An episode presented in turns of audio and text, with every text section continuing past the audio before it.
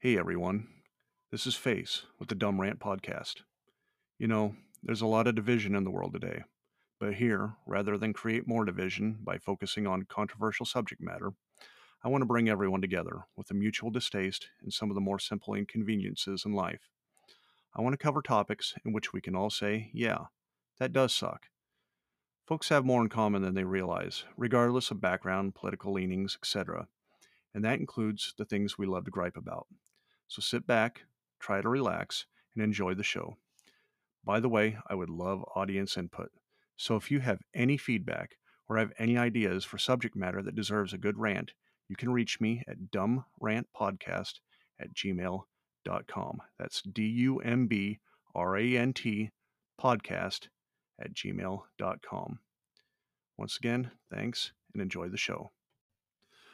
Welcome to the Dumb Rant Podcast. I don't have a song for this now. Once I get a song for this podcast, then I guess I'll change this crap out.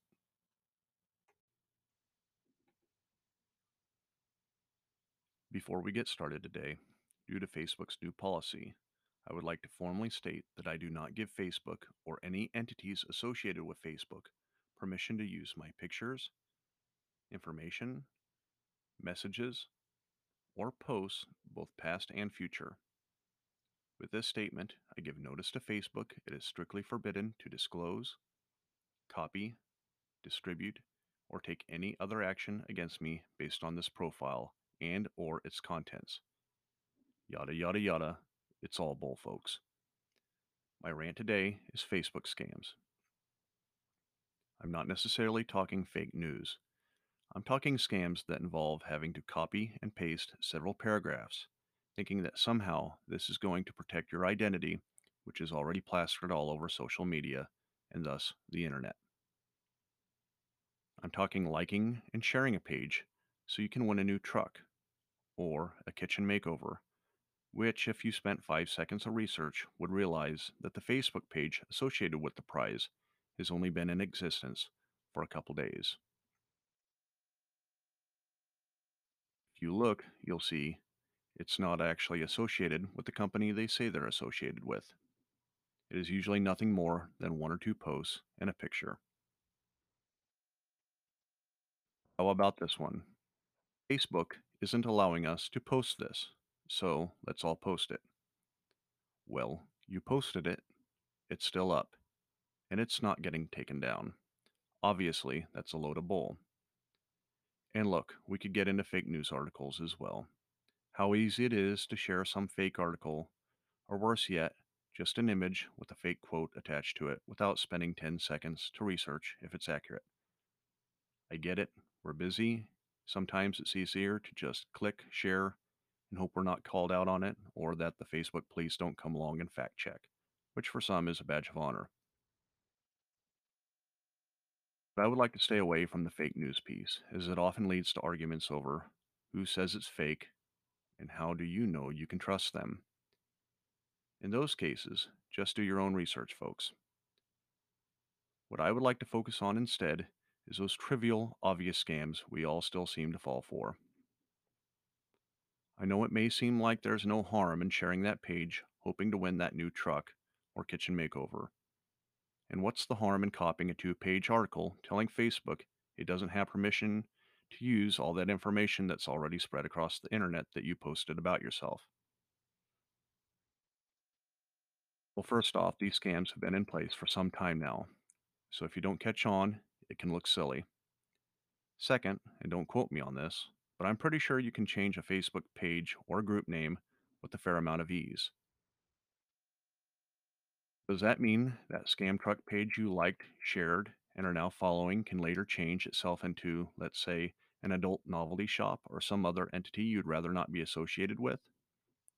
I actually used to follow a popular comedy page that started posting depressing pictures and articles. You can look at the history of a page. It is there where I seen that the company had changed hands, thus changing the entire dynamic of the page. This was a well known brand. Just think of what the scam pages could and would do. The problem is, these scams exist because they work. If people stopped falling for them, we wouldn't see as many. So, in conclusion, don't believe everything you see on the internet. Spend 10 seconds of research if it looks suspicious. And if you post something like, I bet none of my friends will share this, you're right. I won't.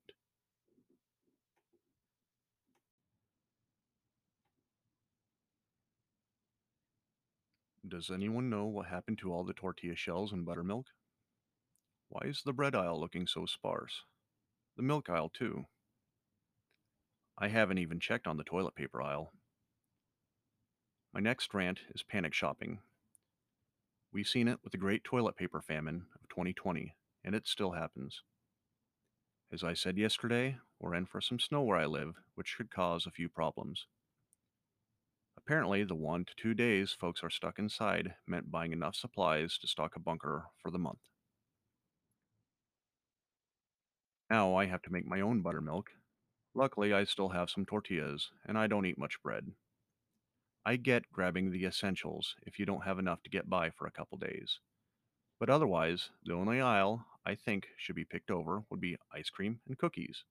Because what else are you going to do while you watch reruns over the next couple days? All this panic shopping does is lead to hand sanitizer prices going up tenfold despite shelves being filled with it, and me ruining my plumbing as I look for questionable alternatives to toilet paper.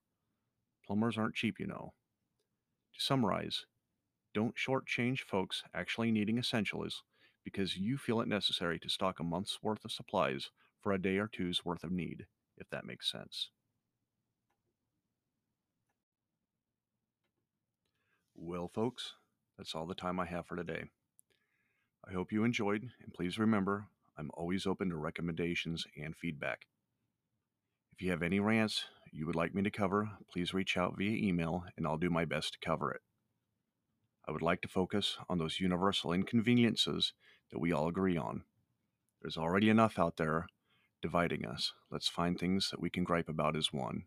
With that said, you all take care, and I'll catch you next time.